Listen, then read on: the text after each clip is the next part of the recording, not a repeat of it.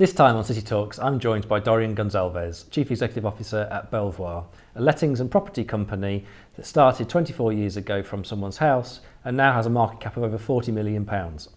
Thank you so much for joining me today, Dorian. Um, so just give us an overview about uh, Beaver, Belvoir Lettings. Um, in fact, let's clear that one up straight away. Which one is it?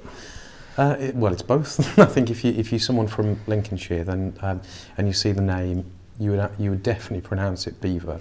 Um, the, the, the sort of beaver reference, in fact, if you wind the clock back a thousand years, the pronunciation would have been Belvoir, beautiful view. Um, it was sort of anglicised many, many centuries ago to beaver. But as we um, as we started to expand outside of Lincolnshire, then um, generally people don't understand why we call it or why we used to call it Beaver. So we changed the pronunciation, um, much to the distress of many people who uh, live in Lincolnshire, and we changed it to to Belvoir, so that which actually would have been the traditional um, pronunciation of the word. Brilliant. That's good to know. So the business itself, twenty yeah. something years in in in. Uh, it is. Yeah. It is. It is. And it started realistically from yeah. someone's house, someone's, someone's front room. It did. It did. The uh, the original founder was um, husband and wife team, uh, Mike and Stephanie Goddard. They uh, they started the business in Sedgebrook, working from home originally, and uh, their, their property um, the back garden of the property, um, you could see Beaver Castle, hence the sort of connection with Beaver Belvoir. Um, so yeah, it was started by um, by a guy who left the, uh, the the forces, left the RAF. He he was a squadron leader, a trainer at Cranwell, and I think like a lot of sort of RAF personnel, they they tend to leave their base in Lincolnshire and, and settle in Lincolnshire. And Mike Mike and Steph did exactly that. Um, that was. About 23 years ago. Um, I joined Mike and Steph 14 years ago when um, when the franchise network had been established. It was very small. Generally, franchisees working at home. We'll come on to the franchise section in a second. I'll explain you know what a franchise is. Um, but it was a very small franchise network. Um, franchisees were working from home, and we we took a decision around 14 years ago to help franchisees move into shops. Right. So now the public will see our shops around um, well all over Lincolnshire. We've got 60 60 plus branches in, in the East Midlands, most of which are in Lincolnshire. Um, some are branded as Belvoir, um, some are branded as Newton Fallowell, which is one of our other brands, and some are branded as Northwood. Um, and in fact, here in Lincoln, we do have all three of those brands um, successfully operating. And they're acquisitions that the company's made relatively recently, isn't it?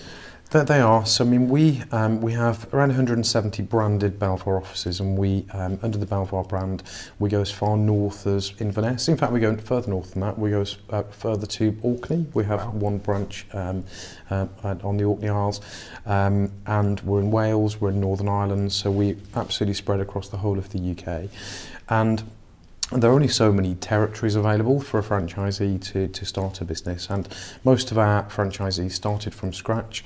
They've built a business organically over a period of time. Um, the very first franchisee is still with us um, Andy Campbell. He, he, he operates a business in Elgin just just outside Inverness and incredibly he's been going for 20 20 plus years and he's still growing steadily sort of year on year. Um, and three years ago we, we decided to firstly um, operate what we call a multi-brand strategy. And that's where in addition to the Belvoir branded franchises we um, we we purchased a business called Newton Fallowell which if you're if you're living in the East Midlands, it's the strongest East Midlands agent. In the postcodes where Newton Fallowell agents operate, um, they win the most instructions for, for properties to sell. So so quite a big agency group, um, selling about 6,000 properties a year, significant.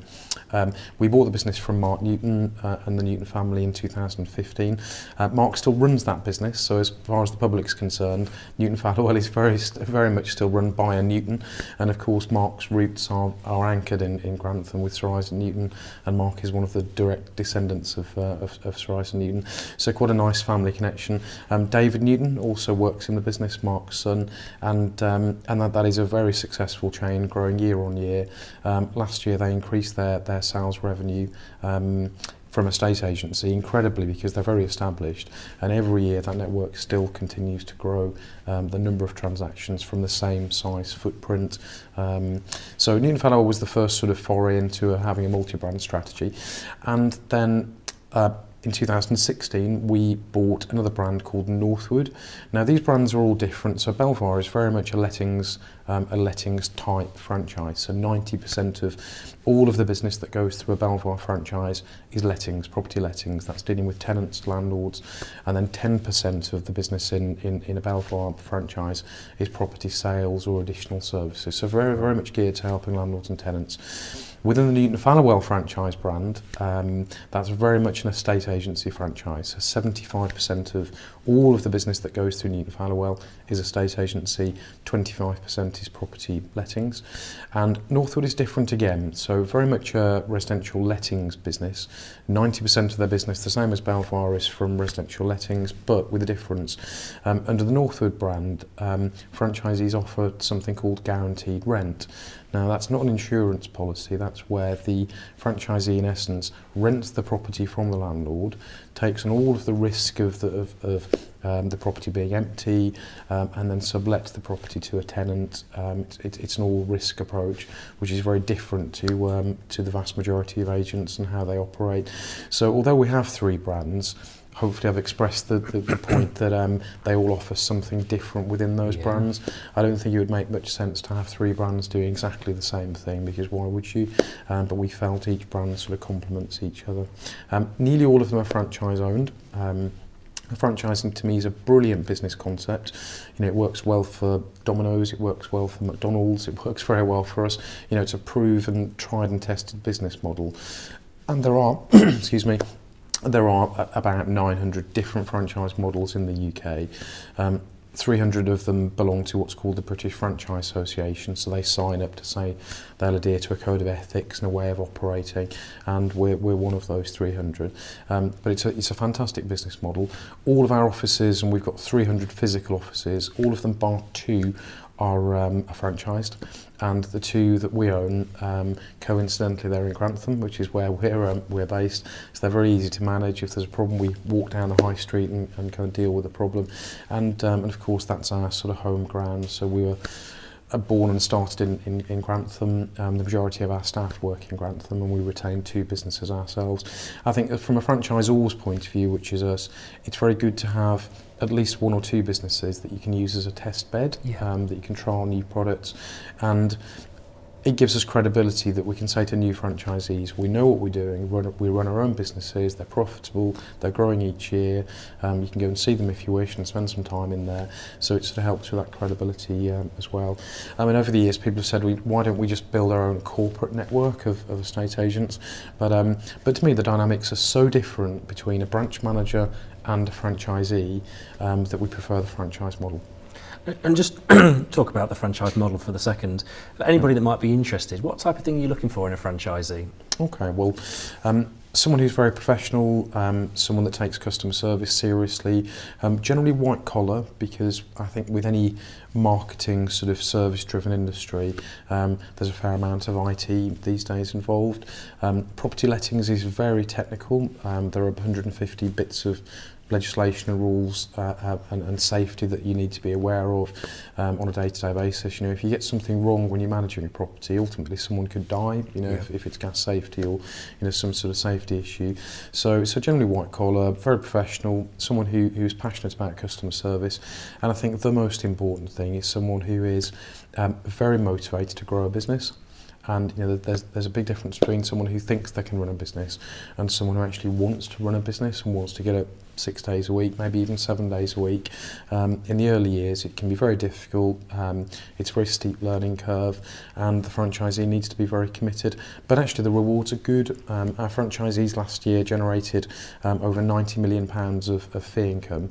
That's certainly not to be sniffed at. But if you want a share of that, you've got to be willing to put the uh, put the work in and build a very good team of people around mm-hmm. you. We were talking earlier, and you were saying that one of the things that you really think sets your company apart and the, the reason why you know we see a number of uh, high street estate agents kind of yeah. going under yeah. is that the, the difference in ambition and you know the drive when you're the owner of the business rather than working within it uh, is that something that you you know just see as a, a core principle of the success that you're having compared to a lot of yeah. other high streets Definitely, definitely. And the high street has had its problems. Clearly, you know, you, you see that when you walk down lots of high streets, empty units, lots of charity shops, lots of sort of pound type type shops, and um, you know, I think as, as business owners, I think we've all got a shared responsibility to try and drive more people into the high street. Um, but I think there are, there are a few main differences. So first off, um, franchisees uh, genuinely care about the customers they deal with. Um, if they lose a client, cost them money personally, yeah. straight out of their pocket. That's very different to dealing with a, a, an employed team of people or, or a branch manager. Um, so the franchisee element is, is critical. Um, also having a good brand, a good system, a good website, all of the tools that the franchisor provides means that the franchisee isn't tied down with worrying about too much red tape. They've got some red tape to worry about. Yeah. You, can't get rid of it all, but the basic system is there, ready to work, ready to go. So really, it means the franchisee can concentrate on growing the business and delivering the service they promise to clients. Um, uh, to me, they're, they're the two sort of key um, differences to a, to an employed team. Um, but then sort of back to the high street. I mean, last year around 5% of, of estate and letting agent offices closed. And I forecast 12 months ago that over the next three years, 20% of agents will, will close. And they're almost caught in a perfect storm whereby um, fees have been going down because of online type agents. Um, and I'm not saying the online agents are particularly popular, um, they've captured less than 7% of market share, but they're, they're, they're, they've spent millions and well hundreds of millions of pounds on marketing. So clearly the public, or 93% of the buying public, still prefer to deal with a traditional agent who you can sit down with, talk to, full team of people. If something goes wrong, you can make them accountable. You know, it's not just a case of sending an email. And of course, a local team has has years and years worth of local knowledge to help the transaction take place.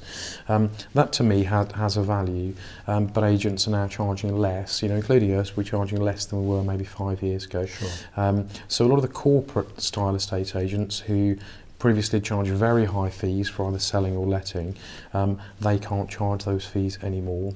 Um, I don't think their their teams in those offices are as committed as a business owner. You know that's proven time and time again in franchising, and the franchise model is shining through. Um, as much as I'd like to take all of the success of franchising, we can't. Um, all of the property franchise businesses at the moment are delivering really good results. When you compare that to the corporate estate agency chains, many of them are delivering poor results at the moment. Um, the, the difference is, is chalk and cheese. And, and don't be fooled about the housing market. You know, people are talking it down and saying that, you know, the property market has slowed down. Transaction volumes across the UK were down by just 2% last year. That's neither here nor there. Um, transaction volumes have been pretty steady for the last five years. Um, the last time transaction numbers dropped in the UK was sort of when the financial crash happened, and then transactions halved during that sort of period, 2008, 2009. But at the minute, the, mar- the market is surprisingly steady. Um, I say surprisingly, there, there's with, with the Brexit backdrop, um, you know, all the sort of political uncertainty, um, it's quite surprising that the housing market has stood up to um, um, has stood firm during that period, but it certainly has. Other than the kind of value of the housing market, do you feel kind of under the spotlight from a from a kind of political viewpoint? Kind of get the feeling that uh, lettings almost seen as like a bit of an evil entity. It's like, oh well, you know, we've been through the stage where they stopped you from um, charging certain fees, application fees, and yeah. now uh, currently going through process of, uh, of landlords not being able to just evict tenants without reason, yeah. or you know, yeah. come to the end of the tenancy. Just it seems like not victimization, but it just seemed like you're under the spotlight a little bit. Do you, get, do you think it's a fair assumption that um, it gets a bit more regulated, or do you think it's just kind of political movering for political sakes? Do you know? I think I think some of the decisions are, are definitely more more political than practical.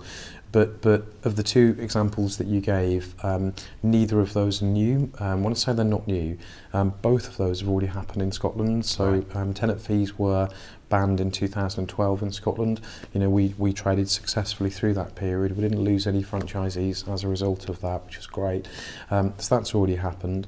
Um, the, the sort of no fault eviction, um, um, there's a lot of chatter about this at the moment yeah. um, to give tenants sort of more rights. Again, that's already happened in Scotland. But, you know, landlords landlords still will be able to get their properties back if they want to move back into them or if they want to sell them or refurbish them. And, and I think overall, as much as um, change is uncomfortable for any business, I think change is healthy. Um, in many ways, it creates opportunities for good, forward-thinking companies like ours, and and I think a better, safer environment for tenants, landlords, buyers, and sellers will actually be a good thing long term. I think where a lot of the horror stories are in, in, in property lettings these days, it's not generally with, amongst agents. It's, it's generally amongst private landlords who do do things themselves. Right. Um, and you know, I've been a tenant in the last three years, um, and I, I rented a property through one of my offices, which probably wouldn't surprise you. Um, but I must say, the landlord was fantastic. You know, we both went through the agent.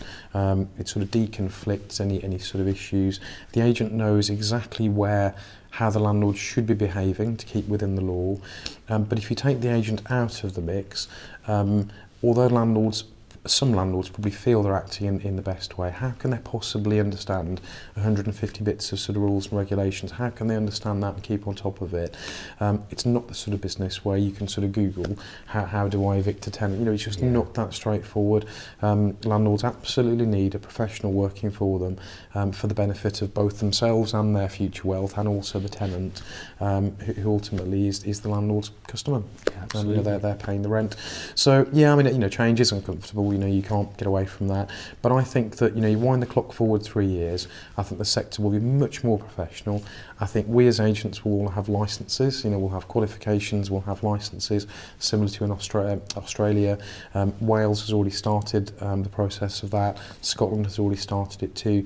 So, so again, back to my, point, my, my original answer, it's not new. Yeah. Um, some of it's sort of definitely aimed at um, um, winning votes from the 11 million renters, um, but ultimately when, when businesses and industries get safer and, and better, um, it's good for business, you know, long term. Mm. You mentioned now 11 million renters in the UK. Right, it's a vast number. Yep. Is that a growing market? And, and with that, do you see almost a bit of a, a change in the mindset of a, you know, a British person that generationally owning your own house was something that you aspired to do very early on. Now, you know, the average age of renting yeah. seems to be pushed longer and longer. Do you think we'll get to yeah. a, a stage where renting for life almost becomes a, a norm like it is in many other countries, or do you think yeah. there'll be a kind of a, a switch back to trying to get? I mean, the government's pushing for a million new homes by 2023 or whatever it was. There was a, a, very ambitious um, claim. Um, but what do you think? Do you think uh, lettings is kind of will become a new norm, or do you think it's still a temporary solution?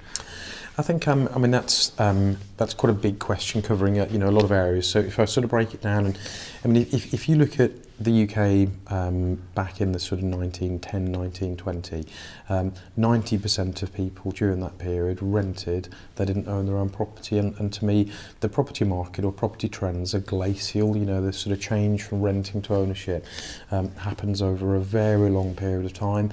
You know, home ownership um, jumped dramatically during the, um, the sort of the Thatcher years, you know, the right to buy years, you know, that drive to, to um, allow people to have a stake in, in, in, in the country by owning you know, their, their, their, their own property, um, you know, which, which, which in many ways was a good initiative. Mm. In some ways it was a terrible initiative because you know, selling 1.5 million, selling off 1.5 million socially rented properties and not replacing them like for like yeah. now is, is, is creating a real problem for people who can't quite re either afford to rent a property or can't quite qualify to rent a property, what what do they do? You know, and, and I think that is a real problem. So social housing to me is a, probably the crux of, of, of the problem in the in the housing market. We're simply not building enough of them, um, and in terms of uh, sort of the last last few years, well, private renting um, grew rapidly, um, sort of between um, 2002 2012, sort of between the two census dates, and um, um, the number of people renting during those those periods broadly doubled. Um, so now we do have about five, if you look at UK wide, not just England, there are five million properties in the private rented sector, and it was sort of half that level when you when you wind the clock back, you know, 20 years. So it's grown rapidly. However, in the last last three years, Um, the number of people renting has been stable. It's been about the same, and that's exactly the same with home ownership. So both tenures have been the same for the last three years. Now, you know, you could say that's due to Brexit uncertainty, you know, what, whatever it is. Um, but whatever the factors are, it's been about about the same. I mean, I think that going forward, more people will rent definitely. I think the, the, the size of the sector over the next 10 to 20 years will double again. Um, you know, if, if you look at some European countries, up to 50%, around 50% of people choose to rent. Yeah. But there is a difference. In, in those countries, I mean, Germany is a good example, um, there, there's more institutional investors than, than private investors, and that's something the government is definitely sort of starting to push with build to rent or PRS as they as, as they call it. Um, but I think here, if the government can increase regulation, increase the, the safety elements, the safety security of, of renting, which the majority of good agents are 100% behind that sort of um, um, these initiatives.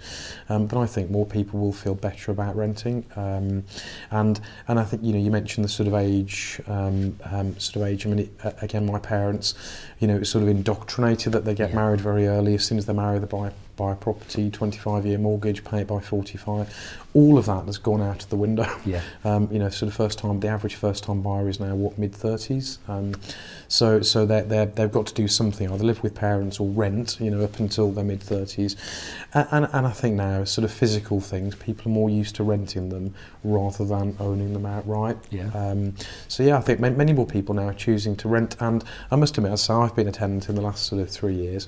It's quite liberating. um, I didn't during that period. I didn't have to worry about the boiler breaking down, which was uh, very unusual. You know, if there's a problem, I just pick the telephone up, you know, and somebody at the, the, the lettings office dealt with it for me. Um, you know, that is quite liberating. I didn't care whether house prices went up or went down. You know, I didn't have to worry about a mortgage. Um, so actually, I mean, there are massive benefits in renting, but as long as you get it right, so good agent, good landlord, people playing within the rules, um, and, and, and, and then it creates an environment where the tenant feels safe. And ultimately, we, we're very much behind that. Um, we, we've been sort of pushing high standards for a long time. I spent five years as a director of the Property Ombudsman, which is the UK's biggest property redress scheme, and we've, as a business, we're very much behind um, better standards. Um, there's a selfish reason in that. You know, it's not all self selfless. The selfish reason is that um, that a similar thing happened with the mortgage market in that if the government want to increase regulation and, and, and make the, the sector much safer, it's easier for them to work with a collection of larger businesses. You know, we have a training department, we have a compliance team, we audit our franchisees. Um, you know, we have all these systems in place so that our franchisees operate to a certain yeah. standard. That's very different to a, an, an independent agent who, who checks them? You yeah. know, who, who checks they're operating within rule within the rules? Um, it's also getting more expensive for these single agents to operate. So again, um, a prediction. You know, you wind the clock forward three to five years, and there'll be fewer independent agents operating. And um, businesses like ours will continue to grow, and franchisees will have much bigger businesses covering maybe a slightly bigger area, um, and there will be definitely fewer agents operating in our in our mm-hmm. sector and that kind of recipe, the, the high standards, the you know the regulation and the strategy towards growth, yep. kind of fits very nicely in the fact that uh, you were one of the few Lincolnshire businesses that actually managed to float their company six, seven years ago. We did. Um, talk us through that, because not many people have been through an IPO, that's for sure. How was it? No, they haven't. and um, and actually, I mean, it was a brilliant experience. I think that you know the, the main reason that we decided to float on the stock exchange was it was sort of dual reasons. So so firstly, um, it was a partial founder exit. So one of the founders of the business wanted to sell up and go. Um, that was Mike's wife, Steph. And the, the, more, the more driving reason, the more important reason was that um, we wanted to grow. And, and one of the, the roots of growth um, is that you float a company, you bring on shareholders, and then if you, if you want to raise money in the future to, to help further growth, you go back to the shareholders and you put your business plan to them, you say, look, can I have some more money? And, and you issue some more shares. Um, so that, that, and we have been back to the market. We've raised money twice since we floated, um, so tr- two tranches, and it really has helped growth. I mean, bear in mind that when we first floated, the, uh, the valuation bear in mind this was six years ago, so the valuation we floated was, was circa 12 or 13 million. Um, we, our market cap now is 40 million, so actually being floated has helped us grow treble the size of the uh, of, of the value of the business and we haven't finished you know I think my, my personal um, crusade is to is to get the business worth um, around 100 million. That will take us some some time to achieve that. Um, but we have a you know a good good plan going forward. So yeah floating was absolutely fascinating nerve-wracking you know in, in many ways. You know we're, we're property people we're property and franchise people. Um, you know I'm not a city CEO as such. I've had to learn this over the last um, last six years. And there's a whole raft of new regulate uh, uh, sort of rules and regulations that you have to learn and, and live by, and of course the transparency is um, you know for, for if you're talking to someone who runs a private business, they don't have to tell anybody how much they're earning, they don't have to disclose their salary, the colour of the socks they're wearing, they don't have to tell anybody any of that. Um, but as a listed company, as a, as a PLC, you have to declare pretty much everything. Um, everything has to be squeaky clean. We're audited each year by, um, by PwC. Um, and, and, and the auditors check through everything just to make sure that if you want to buy shares in our business, um, we're audited and we're transparent. Um, it, it means that the investment decision um, is based on fact rather than, than yeah. um, sort of having to make guesses. And we perform well, I think, for our shareholders. You know, with the share price has grown since we listed. Um, we've been returning dividend a dividend yield of Well, in fact, at the minute, it's about 6.5%. You know, you compare that return to a bank account or, a, you know, a, a run-of-the-mill ISA, and that's a significant return in, in a company that um, has strong recurring revenue. Um, what I mean by strong recurring revenue is that franchise income, franchisor income, from a franchisee spread across all these different businesses. So if one doesn't do very well in one year, you've got the others who, who in theory should do well. Mm-hmm. So so it's a it's a risk um, very risk averse type type business model, um, but it delivers strong returns to our investors. So our investors out there watching, thinking about maybe increasing on their property portfolio side in terms of yeah. investment, but not in bricks and mortar. Yeah. How would you pitch uh, you know, investment in your company versus one of these uh, tech businesses, your Purplebricks or your, you know, uh, different models, but um, kind of different expectations. But yeah. I suppose uh, both an interesting investment. They are, they are. I mean, from an investor's point of view, I mean, it depends really what you're looking for. I mean, a lot of our, our investors are um, sort of blue chip institutions, um, and some of the, the, the funds that we that own shares in our business um, are IHT funds. Um, you know, they're looking for a strong return every year. You know, pretty much a guaranteed return they're looking for every year, so they can return that to their investors. Um, and um, dividend yield, uh, I think dividend and dividend yield, we're profitable, always return a dividend. We've never missed a step on the dividend. And although although there's less uh, of the speculative element, you know, I'd, I'd be very surprised if our share price jumps from I think it's about 100, uh, one pound sixteen today. I'd be surprised if that's ten pounds tomorrow. You know, it doesn't have that speculative yeah. element. In fact, I'm very surprised, pleasantly surprised. Um, but I think that's pretty unlikely. You know, yeah. and um, um, so it doesn't have the speculative element, but it has that sort of safe element, and the dividend is um, is extremely good. Um, you know, we, we're a rock solid dividend payer, and, um, and generally our investors are very um, very happy. We meet with our main investors twice a year um, to give them a sort of full update, and uh, we are starting to see more retail buyers. You know, looking at the, the dividend yield, we had a brilliant article in Shares Magazine um, a week ago, and and from that um, we had quite a high volume of shares being traded, right. um, but the dividend yield is, is the most attractive part. So, you know, there are two ways to join our business really. One, you can buy shares um, you know, good dividend yield, um, good future, good strategy, um, and sort of proven business model. Um, we've never missed a step on the dividend. Um, or you can join as a franchisee. Um, you can buy an existing business. Um, so if, if a franchisee, let's say in Sheffield wants to retire, um, you could buy that business as a running. Um, so it's more expensive to buy, but it's it's almost risk free because that business is running, it's profitable, it can pay off any borrowings that you need to buy the business in the first place. You know, you can do that from profit, or you can start from scratch um, as long as we haven't got somebody already covering that area, which in Lincolnshire is very unlikely, but we do have, you know, we do have one or two sort of free areas. Um, obviously, you can join as, as a client, you know, landlord, tenant, buyer, seller, um, but the business ways of joining are shareholder, franchisee. You ever thought about expanding the operation outside of the UK? You've got a model that works. Europe looking interesting? Um, do you know, we've, we've thought about it, but it hasn't really gone much further than that. And um, I mean, what lo- a lot of UK franchisors do, if they've got a model that works well um, in the UK, they they generally grant um, what's called a master franchise to somebody who, yep. who may be in France, Spain, China, wherever.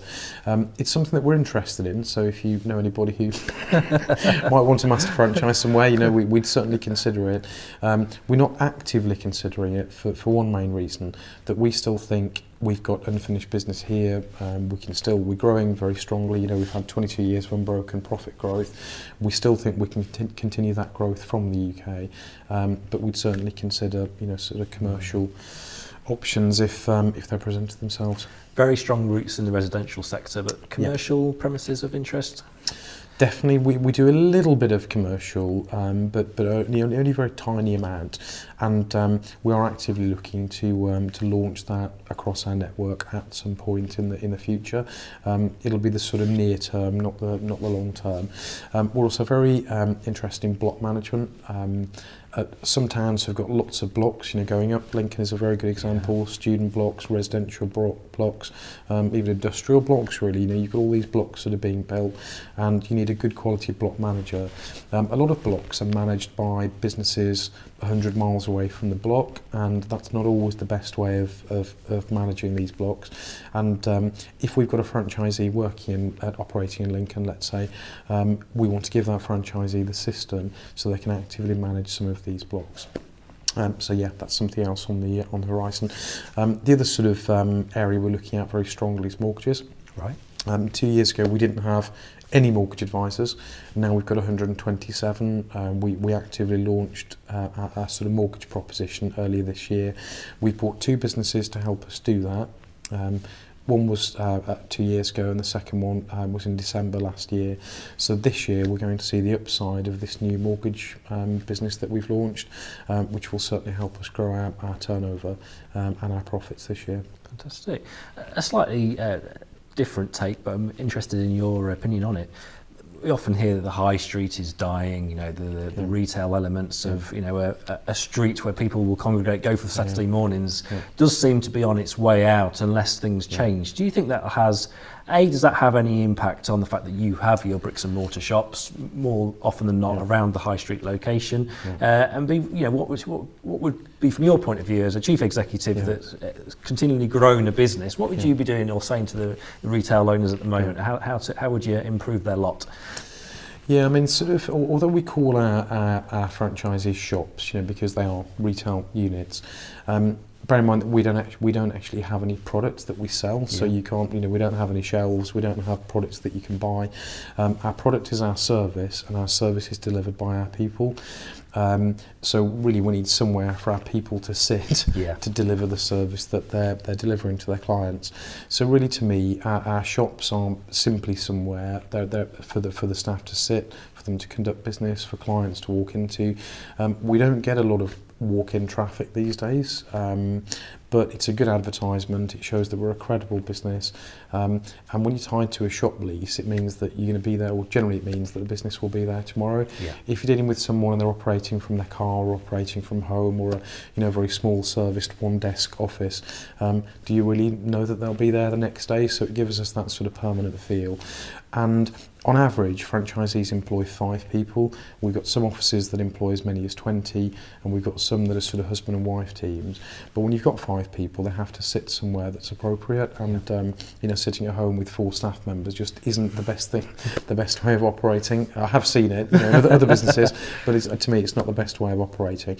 Um, so yeah, the locations to us are important. Um, I mean, there are so many reasons why um, you know the high street sort of has isn't functioning well, from parking to planning to sort of online shopping.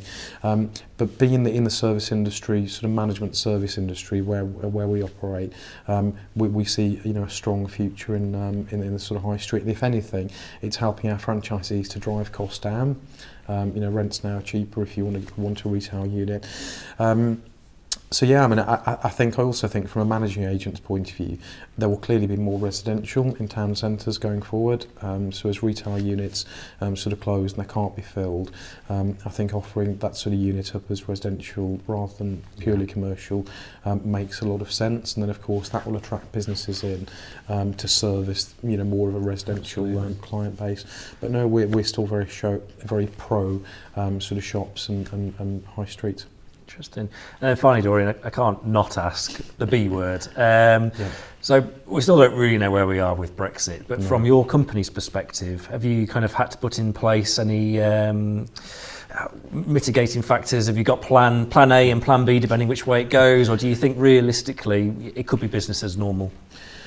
Do you know, I, th I think it's fair to say that it's been entirely business as normal. You know, we, we have, on one side, we have tenants, um, a fair fair percentage of tenants who, who from outside of the UK, um, but that the, the tenants generally haven't all ex, you know sort of disappeared from the UK en masse. That simply hasn't happened. Um, we don't export any products. We don't we don't import any products as such. Um, we're very pro UK. Um, you know we're, we're UK born and bred sort of, and, and we only operate in the UK, and and it's had no virtually no impact on us at all. When I say virtually, the only the only impact that it's having um, in the wider landscape is that property transactions are starting to flatten off. And I think when you've got um, a period, when there's a period of uncertainty, people can start to hold back on making major purchases, whether it's a holiday, whether it's a car, whether it's a, um, moving house. Um, but saying that, I mean, it, we've had this uncertainty now for three years. Um, people now I think are just getting on with are just getting on with their lives. I know I am. um, from a business point of view, in, in the first year or so, we were more careful with investment decisions because the uncertainty was sort of at fever pitch level, you know, sort of two years ago. Um, but now we just we just business as normal. Um, we're still growing. We've grown successfully over the last three years. And interestingly, I mean, we we traded even if the economy takes a downturn, we traded successfully through two recessions. The biggest one obviously being 2007, 8, 9, 10. Um, and our business um, our business thrived during that period. So I think when there's uncertainty, there's also opportunity. Dorian, it's been a pleasure. Thank you for coming to talk to Thank us. You.